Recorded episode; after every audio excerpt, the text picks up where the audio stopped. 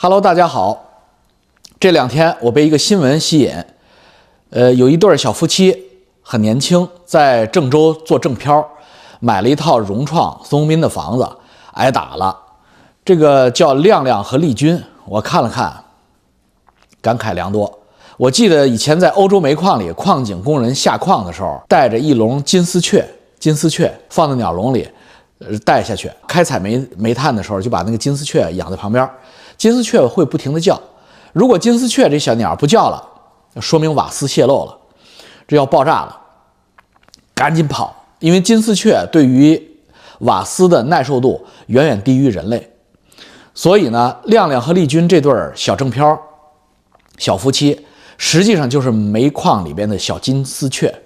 亮亮和丽君的遭遇意味着煤矿的瓦斯已经泄漏，即将发生大爆炸，所以呢。亮亮和丽君的具体故事呢，我今天就不讲了，无非就是一些细节，我也不太感兴趣。具体的数字，大概就是他们俩在郑州买了一套期房，融创的期房，这房子呢没交，但是他俩呢已经把钱付了，就是一个售楼处的大沙盘的时候付的钱，还贷了很多的款，可能是上百万的贷款。这两个小夫妻呢没什么钱，因为小正漂嘛，家里边一看那个状态。也不是大富贵人家的孩子，所以呢，但是呢，就是对未来充满期望，呃，天天去那个大坑那儿去看自己的那个工地，然后还拍 vlog，呃，他是这个国内的小网红嘛，这对夫妻，所以呢，每天看着哎坑里边的呃房子在涨，可高兴了，然后忽然呢，就感觉这个交不了楼了。然后答应他们的好像销售提成返点一共才两万块钱，也不给他们。然后这俩这俩呢，因为网红嘛，就去维权。呃，然后在人家促销的时候，他去人家售楼部维权挨打了。整个这个故事大概就是这么一个这么一回事儿吧。那这个是为什么就说他们是金丝雀呢？其实这两个小夫妻的故事啊，发生在我们每一个正漂、北漂、深漂、广漂、沪漂身上。即使是我本人，我和孩儿他妈，我们家也有过类似的经历。我不是说第一天就有钱了，我在二十多岁的时候也买过人生第一套房子嘛，是商品房嘛，也是，呃，售楼售楼处只有一个沙盘的时候我就买了，然后我天天去那儿看，呃，跟亮亮和丽君有完全相同的经历，完全相同，所以大家用不着居高临下的看这两个孩子。我们唯一的不同就是生活在不同的时空。我在二十年以前，在做他们两个现在做的事情，而二十年以前的中国的房地产刚刚起步，所以房地产价格那时候天天往上涨，开发商不会出现交楼的问题，顺利的拿到了第一套房子，然后呢吃尽了甜头，因为整天在涨，相同的场景，完全不同的情节，完全相反的走势，呃，那边是喜剧，二十年以前是喜剧，二十年以后呢就变成了悲剧。我在中国房地产形势预测一文中，我发现这个事儿不对，因为每个人都在买房，国家的财政收入全部都寄托在房地产卖楼卖地的这样的一个大形势下，这对于国家经济是完全不正常的，整个国家的发展就会变成一种变态的形式，就是四肢和腿都麻杆那么细，然后胸大肌呢这么大，那你说这个人健康吗？这个胸大肌是什么呢？就房地产吧。然后就觉得哇，好壮啊！但是其实呢，呃，手脚就是实业啊、制造业啊、消费啊、呃，居民消费啊，这个都是麻杆儿啊，社保啊、呃，教育、医疗相应的都没有跟上。所以，二零一零年的时候呢，我写的那篇文章就是中国房地产一定会在二零二零到二零二五年的某一天进入拐点，其根本的原因就是人口出现拐点，没有新增人口，那国家政策又不加以调节的话。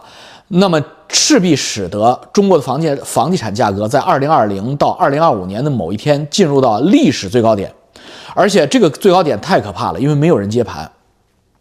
那进入拐点之后呢，一切向相反方向发展，也就是说房地产要进入一个长期的熊市，其带来的摧毁效应，就是可以说是大一万级的氢弹，根本不是广岛原子弹级别的。所以你不要老拿日本人来比，虽然我个人老拿日本人来比，那是因为我知道我的观众里边一多半都在墙内，而且这一半在墙内的观众中，可以说百分之八十甚至更高的资产是在房地产上，啊，这不怪你们，因为整个中国都是这样，啊，这是一个发展了三十年的这样一个大毒瘤，大毒瘤熊大基，所以当他要溃烂的时候，没有人能够独善其身。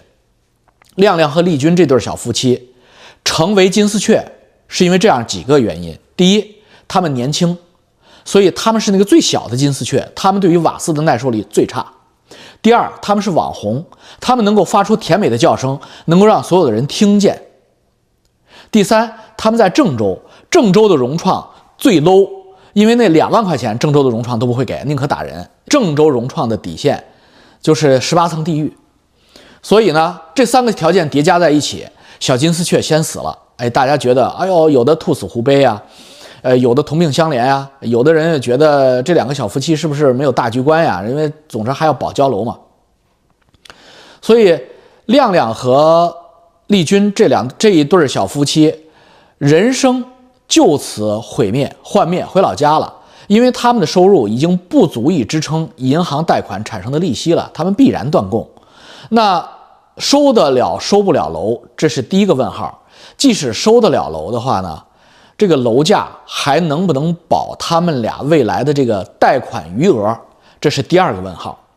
当这个楼。收楼以后，未来再运作几年，这个楼的二级市场价格低于他们俩的贷款余额的时候，断供就是他们的理性选择。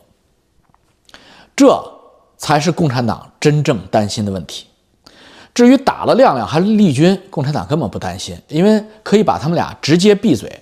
那么，如果丽君、亮亮、小金丝雀预示着煤矿即将发生瓦斯爆炸，清晰地传达出来。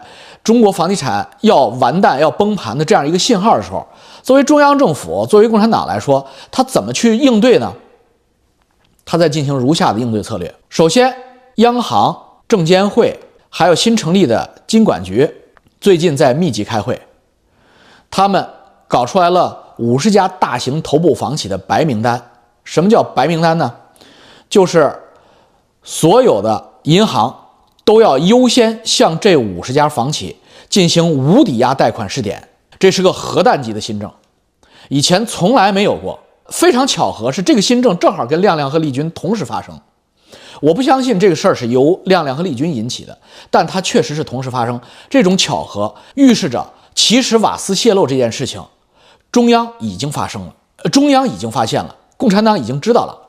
只不过亮亮和丽君作为小金丝雀一喊，老百姓也知道了，同时知道了。因为共产党不希望老百姓知道的这么多，所以他们把亮亮和丽君给封杀了。什么情况呢？为什么说这五十家房企优先救市？呃，无抵押贷款白名单是呃核弹级救市呢？从来没有过啊！因为它是无抵押贷款，无抵押的流动性资资金支持，换句话就是现金直接给房地产企业，不是给所有的房地产企业。他是挑了五十家，给优先给这五十家是什么样的五十家呢？第一，这五十家是不是因为他们要暴雷要破产而入主这个名单的第一批呢？不是，为什么呢？因为所有的房地产公司都要暴雷都要破产，所以我要死了，快救救我！我觉得我最后还有一口气，我觉得我还可以抢救一下。这这句话你白喊，因为地下躺了一片。全是人，全躺在那儿，哈，都在流血，七窍流血，所以央妈已经救不过来了，怎么办呢？就是五十家是最大的五十家，就是这一地躺的这一地人里边，地位最高的领导，我先救这五十家，所以这五十家基本上都是上市公司啊，头部的大型的上市公司，像万万科呀。融创啊，这样的五十家，而且他们基本上都在美国有发行企业债。有多少家在美国发行的企业债呢？有四十家，四十多家。这这五十家里边有四十多家企业在美国发行着美国企业债，而且这发行的这四十家美国企业债，明年的这个时候全部都会爆雷。这个你们不搞金融可能不知道，这意味着什么？这个要比房地美和房利美厉害多了。房地美和房利美跟这四十家中国的房地产公司发了外债、发了企业债要爆雷相比啊，就是撒撒随。那么这四十家里边的代表性呢，就是代表人物呢，就是万科。万科的企业债在美国发的，一百美元，现呃价格发行价现在已经跌到了四十美元，也就是说到期之后，万科现在如果回购的话，到期之后他就不用还四一百美元美金，呃的本金，他净赚六十美元美元。但是万科呢不回购，如果是正常企业一定会回购的，因为没有什么比这更挣更赚钱的了。到期你要给人家一百美元，但是现在你只要拿出四十，这事儿就了了。他为什么不拿出四十了一百的债？那对了，太简单了，所有的观众都知道他拿不出四十来了，他完了，他躺在地下七窍流血，有出的气儿没进的气儿，他他妈工资他都发不出来了，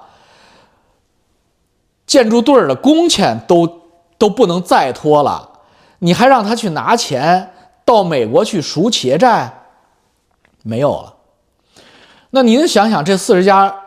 企业债全部暴雷，噼啪啪啪啪一暴雷，它是意味着什么？它意味着银行全部完蛋，因为它这个全部在后后边是银行金融类企业给他做的担保。美国人不会惯你毛病，直接就会把中国银行、工商银行、建设银行、民生银行、招商银行的这些银团担保全部诉讼，这是不可承受之重，不可承受之重。这是第一大雷，就是小小金丝雀。放出的那后边那个瓦斯后边还拴着三块大雷，第一大雷就是企业债的通天大雷，而且是美债的通天大雷。第二大雷什么呢？第二大雷是个贷违约。个贷违约是什么？个贷违约就是亮亮和丽君不还贷款了，就这么简单。我他妈还个屁呀！我我这房子我三百万买的，我从银行贷了一百五十万，那你现在房子在二手房市场上只能挂八十万。我还你一百五十万的贷款，我有病啊！我肯定不还。这个翟翟主席说的是对的，绝对会断供。为什么？因为我断供是最理性的。我扛这一百五十万，对我来说有什么好处呢？除非我是一个特别有 reputation、特特别有口碑、特别在乎我的信誉的人。可是亮亮丽君这样的小孩、这样的小家庭，才代表着中国老百姓的绝大部分。这些人虽然不愿意上黑名单。但是法不责众，当这个社区里边一百户人家有一家人上黑名单的时候，所有的人都鄙视他，他儿子上学都抬不起头来。当这个社区有十个人上黑名单的时候，大家觉得可能上黑名单也是人生的一种选项，不再鄙视了，而采取中性态度。当这个社区有五十家人上黑名单的时候，断供的时候，剩下五十家人第一选择是我也不给了。我哪怕现在给得起，我的房子还没有跌到银行贷款，我也不交了。为什么？谁交谁傻逼，谁公示楼谁傻逼。这是必然会发生的第二大雷。各贷一旦断供，翟山鹰在他早期做视频中所有吓唬你们的这些东西都会变成都会变成真的。那整个中国的银行是追债追不过来的。他有追债部门，有催收部门。他催收部门的有效度是在于整个小区里只有一个是黑名单，他可以催债你，他可以法拍你，他可以各种方式折磨你，不让你坐高铁，不让你坐飞机，让你让你臭掉。可是，如果这小区一百家人里边，他妈八十五家都在黑名单上，剩下五十五家没在黑名单上，唯一原因是他们全款买的，他们当年有钱买的早，他们现在好后悔当年没贷款。整个银行的催收系统、坏账处理系统全部瘫痪，没有办法去处理了，它的资源崩溃，它宕机了。这是中国房地产即将发生的第二大雷。中国房地产在这两大雷下必然发生的第三大雷，就是在建工程全部停工，全部停工，无一例外，因为整个银行系统失能性瘫痪。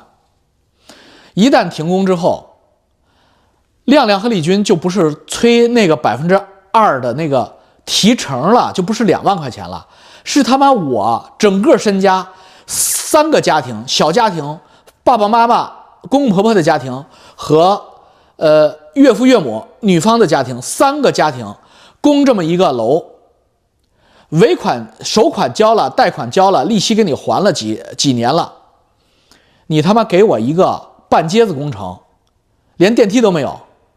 连窗户都没有，甚至给我个坑，那老百姓会干什么？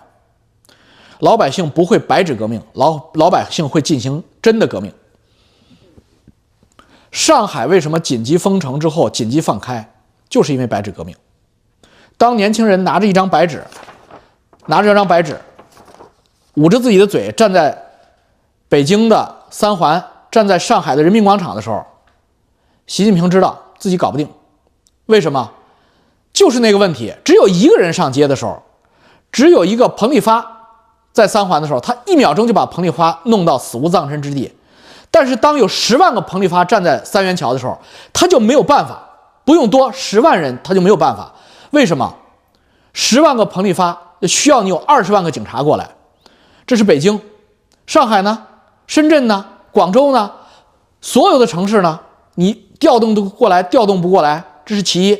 其二，还记得老王讲过，六四的时候，四月到六月，河南省省委省政府不接中央中南海的红旗子电话，真的出现了这种情况的时候，你以为你还调得动兵吗？你能你能调动的兵马，只是你身边的这些亲信一牙，那这些一牙能调动的兵马，可能只有五万十万人，而且一牙的兵马一动，易牙究竟是奔着彭丽发十万彭丽发去，还是奔着你中南海去，你都要打一个大大的问号。所以他赶紧把上海放开，赶紧把这个捅嗓子眼儿不让大家下楼这个这个邪正歪正恶正废掉，因为这个已经探测出来了统治者的底线，就是他在探测人民的底线的同时，他也暴露了自己的底线，就是他面对排山倒海的群众运动的时候，他是根本没有力量对付对付大家的。所以他要紧急的推荐什么推行什么武装部啊、人武部啊、什么枫桥经验啊，但是枫桥经验需要时间呀，他没有个两三年布局的话，他是做不到的，甚至两三年他也做不到，那怎么办？所以他必须要把这三大雷赶紧堵上。有多少在建的居民住房处于烂尾的边缘？这是中国的最大的国家机密，你在任何地方你也不可能看到这样的统计数据，这只有共产党自己知道。野村证券猜了一下，野村证券很保守，日本人他说有两千万套在建的商品房有可能烂尾。如果出现正常的银行危机的话，是两千万套烂尾；如果是非正常的猝死性的金融危机发生的话，野村没敢说。这两千万个房子后边是两千万个亮亮和丽君。两千万个家庭，两千万个家庭，至少有四千万个亮亮和丽君会站出来，这个是你任何枫桥经验和维稳都做不到的。而且这只是野村证券很保守的说，正常的危机会出现，就是按照目前的正常曲线，它会出现两千万个这样的问题，就是保交楼你得保两千万套。但是他可没说，哎呀，如果四十个美债都崩了，然后好多人。看了这个情况之后，就不再还贷款了，然后二手房你撑不住了，那你怎么办？那可不是两千万，那是现有的存量楼盘。就像我刚才说的，第二大雷跟着会爆，它这三个连环雷，三个连环雷爆炸之后灰飞烟灭，它不是美国房地美、房利美那个规模的，所以它出台了紧急救市政策，就是无抵押贷款保交楼。保交楼的意思就是先把。三个大炮弹中的第三个最大的那个最可怕的那个两千万个家庭直接上街的那个，咱先给他捂住。就是无论如何得交楼，就这个房子我钥匙给你了，保这个是要死保的，这个你放心，共产党会死保交楼。我今天给你告你，话给你放在这儿，所有的亮亮和丽君，你们都会拿到钥匙，拿到房产证，你们放心，这是共产党能做到的，而且他可以玩命，他也会给你们做到。因为他知道做不到意味着什么，这五十家试点房企无抵押贷款就是要全国推进推进这个项目，这个是全国一盘棋，一定要全部都解决。所有的已经交了房、已经还了贷款的孩子们、小年轻们，你们不用担心重蹈亮亮和丽君的覆辙。亮亮和丽君，你们如果没退得了房子，你们也不都不用担心，你们安居一个一盏灯为你们点亮，这个是能做得到的，绝对能做得到。但是他做不到的是什么？他做不到的是价格，他做不到。他保得了你拿到钥匙住进去，他保不了你二手房的价格不往下走。大面积的出现日本的情况，日本也许离你们太太远，你们想不到大面积的出现北京燕郊的房子的情况，香河房子的情况是会发生的。那他怎么办呢？他要应对的方式就简单多了，他叫保楼不保价，这是第一。第二就是，如果你断供，银行处理不了你，法拍不了你，因为法拍也拍不出去了，那怎么办？就是大面积的银银主股，所以它优先资助上市公司，优先资助大型企业，因为它的证券化很容易。那么中小型的。民营房地产公司如果在这个过程中也破产，因为拿了银行的贷款之后还不起了嘛，也破产，那就被这个大的房地产公司去收购。就是首先是大的吃小的，在二线城市、三线城市的那些边缘房地产公司，可能只有一个项目、两个项目，他们率先撑不住了，那由当地的绿绿地、当地的万科、当地的大的房地产公司把他们收掉。那大的很快也撑不住，撑不住怎么办？因为你。整个银行全部都给你做债转股，反正你欠钱都是共产党的，肉烂在锅里全是共产党的，最后都变成了银行的银团的大量的股权，也就是说把债权全部消化成股权，明白吧？不良资产的进入股权就不用再还利息了，就不再是不良资产了，就变成了大规模的股权，股权进入不良资产公司也好，进入银行也好，这些房地产公司最后的妈。都变成了国家，都变成了共产党。也就是说，房地产行业进入三十年的胡乱发展之后，最后击鼓传花，从江泽民手里传给了胡锦涛，胡锦涛，胡锦涛又传给了习近平，现在习近平手里要爆了，所以习近平挺委屈的。这个事儿跟习近平一点关系都没有，房地产。崩盘是跟老习一点关系没有，老习是接到了这个烫手的山芋，而且他很委屈，这跟他没关系，他上来就喊，呃，住房不炒，但是已经晚了，已经炒了二十年了，你他妈这时候喊，已经翻了十倍了，北京有些小区翻了十五倍，你这时候喊晚了，所以最终的解决方案一定是大规模的银主股，大规模的债转股进行国有化，纯最后全社会接盘。所谓的国有化，就是全民承担，十四亿人承担，必然带来人民币的大规模的颠覆，要重新估值。这种估值币值后边是加一个零还是加两个零，我目前无法判断。但是从其他国家的经验来看，如果币值不加一个零，是解决不了问题的。也就是说，数字人民币换新钞可能。是最后一波，企业债券暴雷，个人断供，企业宣布破产，银行宣布债转股做破产重组，最后全部并入几大行资产管理公司，成为国企、央企，然后人民币重新估值，这是这一轮的完整的波次。结束之后，故事就平复了，所有的问题。都解决，所有的问题都解决了，因为全民十四亿承担了这个恶果。那个早期的人家买了房子十倍，人家卖了润出去了，换成美元跑了的，就是偷了驴把驴牵走了，剩下的这十四亿人就跟着拔角儿，最后定到地上谁也跑不了，大家一起承担一下，最后人民币再加个零，所以问题都解决了。亮亮和丽君原来欠银行一百万贷款。心里边好难受，加个零你就相当于欠了十万贷款嘛。你的因为你的工资以后已经已经不再是一个月两千人民币了啊！那个小女孩丽君吧在哭，还是亮亮哭啊？我一个月只能呃挣两千块钱。你看，本来想给你买一块肉，只能给你买个豆腐。没事，你不用哭了，以后你两万块钱。啊，你可以找一份工作，你工作会会给你发两万块钱，但是那块豆腐 可能也你还是只能买一块豆腐，因为肉的价格和豆腐价格也跟也跟着加了个零。但是通过这样一次金融游戏呢，问题能够解决，不是过不去的坎儿。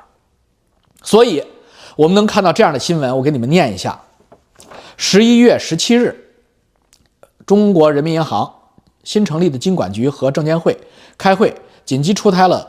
所有的商业银行向房地产优先大规模倾斜贷款的三个不低于的，呃，中央精神，三个不低于呃那个金融话弯弯绕，你们可能听不懂。三个不低于什么意思呢？第一个不低于就是翻译成人话就是优先给房地产公司贷款，不要再不给房地产公司贷款了。不要说房地产有风险，我们要给实业贷款，我们要给企业贷款，不能给房地产贷款，不行，要优先给房地产贷款。这叫第一个不低于。所谓的不低于就是高于。啊，这是中国的，呃，中国的，呃，中央文件的话术。老王当年在国家体改委干了很多年啊，有这个这个有话术的，说我不同意，就是我好想，这 个这我好想，就是我不是不喜欢你，就是我爱死你了。所以呢，一个不低于，就是要高于，要优先，要把这事儿放在第一位，对房地产企业倾斜贷款。然后细化这个政策，就是这次就拿出来了。二十号的时候拿出来了五十家企业做白名单白名单试点。什么叫白名单试点？就是无抵押贷款，你只要是房地产企业，你也不用抵押物了，什么土地证、房产证，我都知道你都抵得烂了，所以你也不用盖萝卜章造假了，我直接给你钱，够不够？你说你这个房子保交楼，你欠施工队多少钱？你欠装修公司多少钱？你欠金螳螂多少钱？好了，我可一次拨给你。所以不但可以解决交楼问题，还会带过来一波小牛市、小高潮，因为金螳螂终于能拿到回款了，呃，什么鲁班建设队终于不用再吃糠咽菜了，可以给民工们拿钱回家了。这是第一个不低于，优先给房地产贷款，而且是全社会性的啊，这可不是二零零八年那次四万亿，这比那个大得多。第二，优先给私营房地产贷款，就是不低于。还是不低于那个话术，但是翻译成人话就是优先给私营房地产公司贷款，就是不要说我只给中央的央企贷款，呃，房地产企业贷款。我现在是个人的房地产公司，小房地产二三线城市的，哪怕是最小房地产，我也要给优先给你贷款。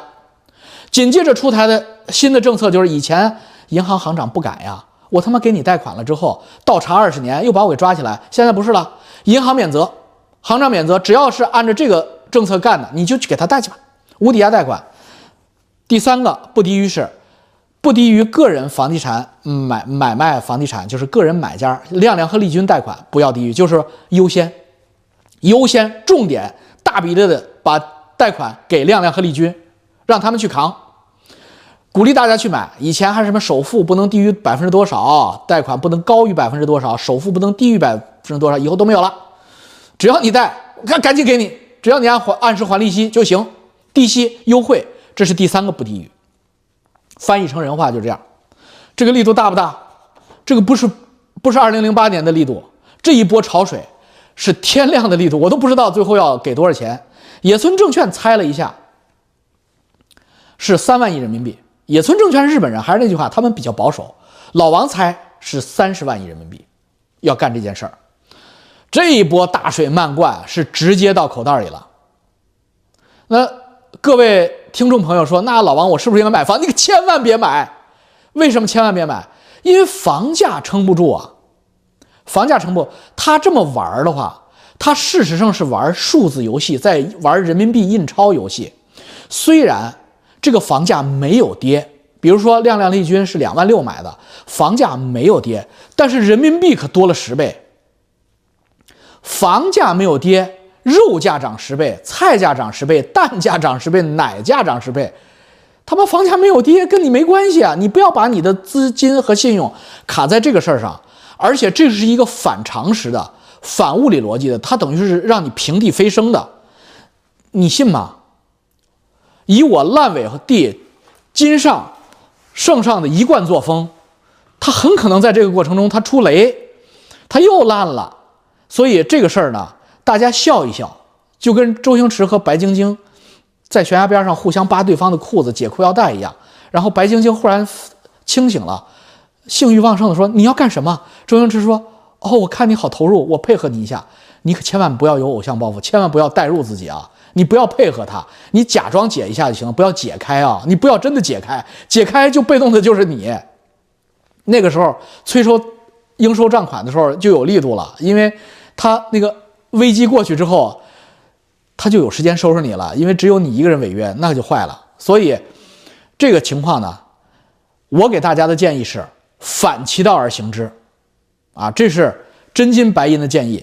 如果真的来小牛市，赶紧把房子卖了！操，别跟他们在他妈在这里边玩这个游戏！我操，拿到真金白银换成美元才是真的。因为现在我会下一期做节目，就是美元为什么出小牛市，山鹰为什么必须吃屎？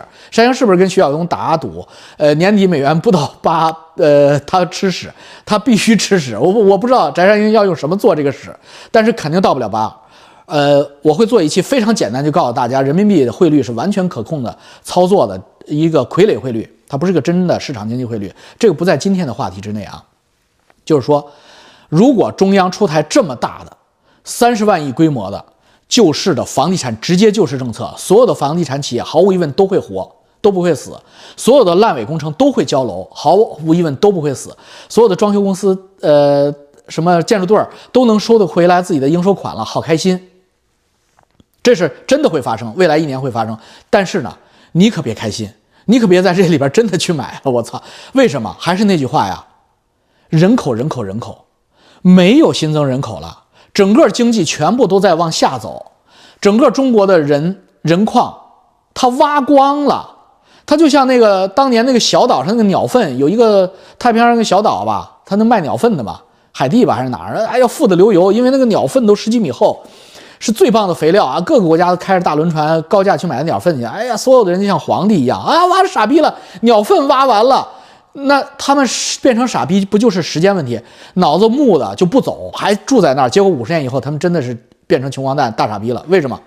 脑子活泛的就趁着那个鸟粪已经已经看到地皮了，赶紧趁着手里有钱，搬到美国去，搬到西方发达国家去，舒服了，移民了。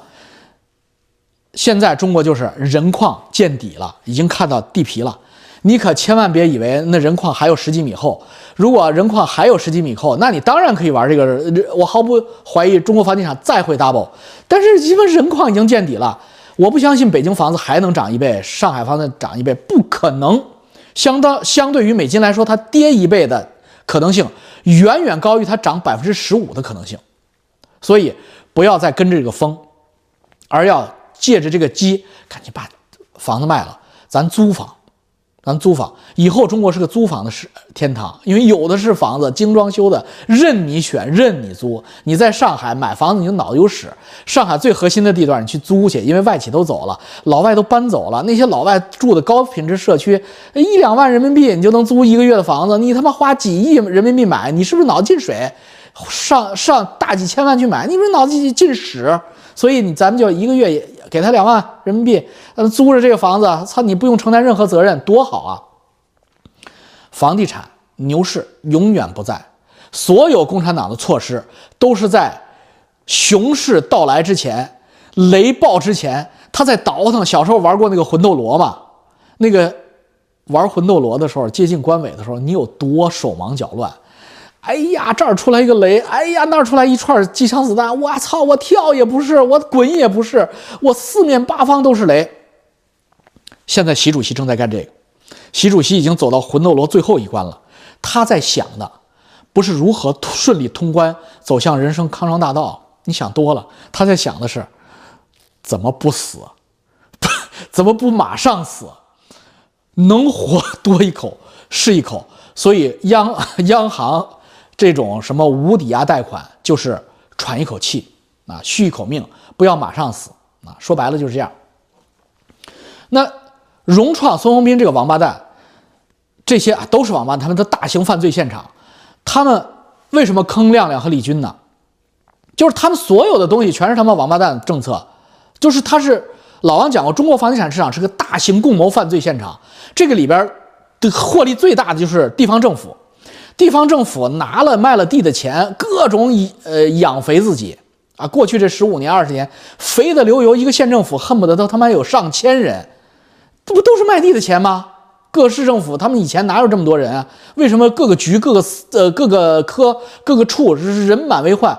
大家都是大型公谋犯犯罪现场，吃的都是什么房地产的红利，房地产房价飞涨的红利。那你现在这个红利吃不下去了。那你大型犯罪现场里边，你地方政府不不得负责任吗？你只骂孙宏斌，只骂王石行吗？那不公平啊！所以所以呢，这个房地产企业买地的这个钱，土地出让金，那地方政府全他妈的走走了，肥的流油，大头是他们拿，房地产开发商是拿小头，所以房地产开发商为了他妈的实现自己的人生理想，像什么许家印之流的、孙宏斌之流的，他们就预售，预售完了之后根本达不到预售许可的标准，就就全卖了，全卖了之后才出现这目前这个亮亮丽君这种悲剧。那先进的发达国家怎么去管理这个问题？怎么去处理这个问题呢？有没有这种呃扎个纸扎，做一个沙盘就卖房呢？也有。你比如说我们加拿大吧，其他国家我没有发言权，加拿大温哥华我非常有发言权啊。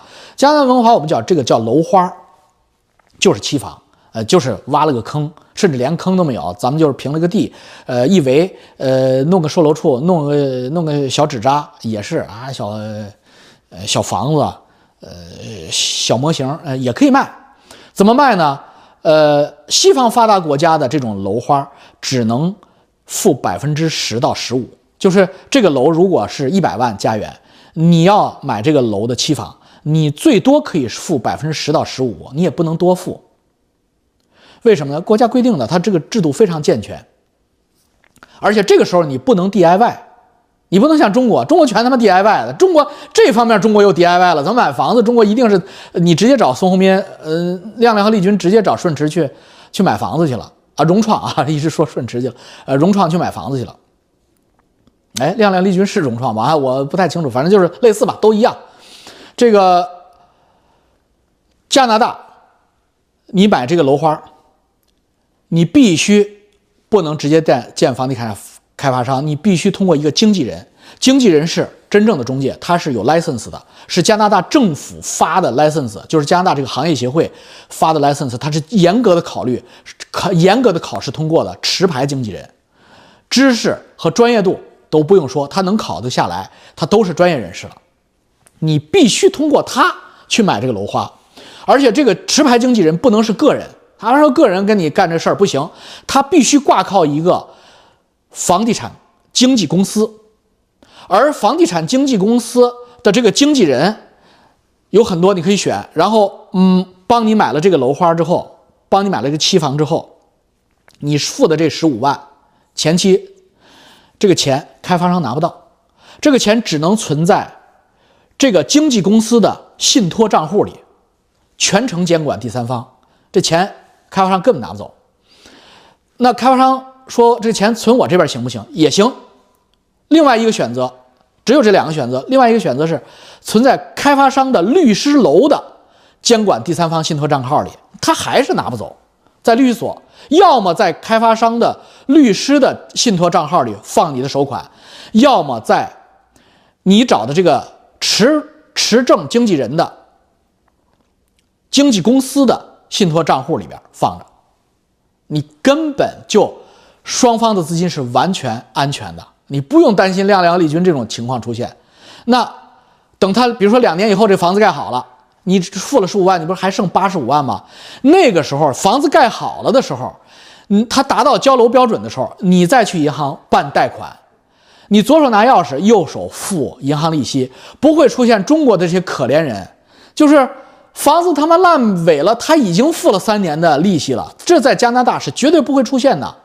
再问问我们温哥华只有一家银行，这么多加拿大的银行，只有一家 RBC 银行是可以在付楼花那天就给你贷款额度的，它是唯一的一个提前两年就可以给你下贷款额度的。但是呢，你不用还贷，它只是给你一个授权书，就是你有权利按照今天给你的这个贷款利息、浮动利息不能是固定的，浮动利息给你放贷款，你随时。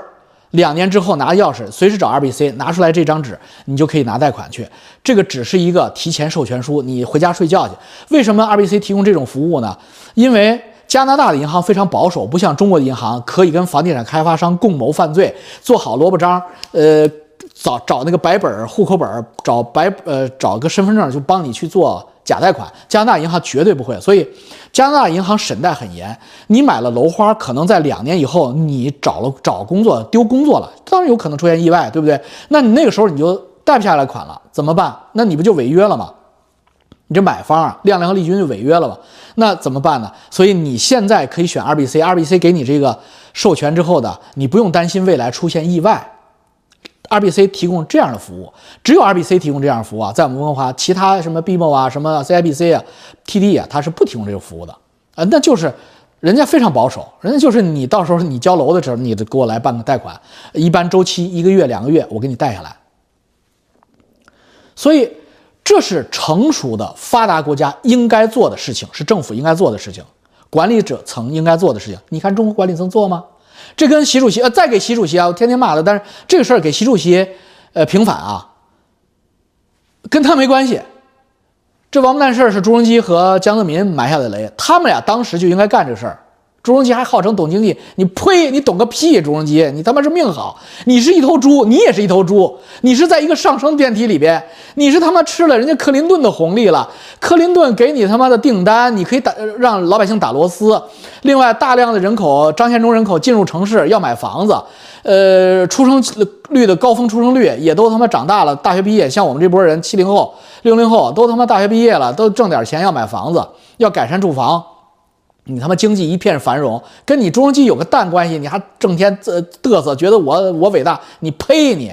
那鸡巴好多雷都是你你来你埋的，你他妈这，哎这，所以房地产的这种期房预售监管体制是应该在三十年以前中国实施的。你什么都抄美国，你这不就不抄了？你三十年没实施，你二十年以前你应该实施，就是温家宝。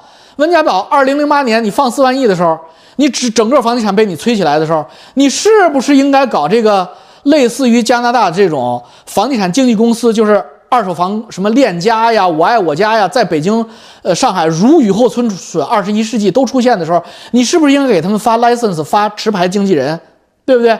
然后所有的房地产公司不能直接销售，必须通过链家、我爱我家销售。销售的这个资金只能存在链家和我爱我家的这个账户里，不能存在房地产的这个这个这银行放放款之后，不能给房地产公司直接拿走。什么时候交了钥匙，什么时候再让他们拿拿走？你为什么不做呀？你只把二手房的做起来了，一手房你为什么不做呀？一手房才是他妈的大头啊！一手房是。为什么不做？不是政府想拿卖地的钱吗？想瓜分吗？分赃吗？你他妈是什么好人吗？你不是好东西啊！操，装他妈什么啊？他民主啊？什么他妈的文革会重演？你他妈人事你不做，现在好了，爆雷了，谁负责呀？你他妈让李强负责吗？李强能负责得了吗？所以，这就是中国房地产的一地鸡毛的本质，没有一个好东西。从朱镕基到温家宝，到李克强，到最最无辜的反而是李强。你那三个王八蛋，前面那三个王八蛋二十多年，你们可以有所作为的时候，你们毫无作为，你们是放任这个东西在发酵。你不要告诉我你看不见，我王金说二零一零年都能写文章告诉你这事儿不能这么干，必须他妈的你不会发明，你还不会抄袭吗？你们他妈一直在抄袭美国，美国小迷弟，你去美国买一套房子，自己不就知道怎么回事了吧？为什么不抄袭？你不去美国，你可以去香港啊，香港这个东西管理的也非常严谨啊，你可以去新加坡啊，不去吧？为什么？你不是自己的事儿吗？所以这个事儿啊，就是这么就这么回事儿。知道吧？整个中国就没有一个无辜的，你知道吧？雪崩之下没有雪花是无辜的。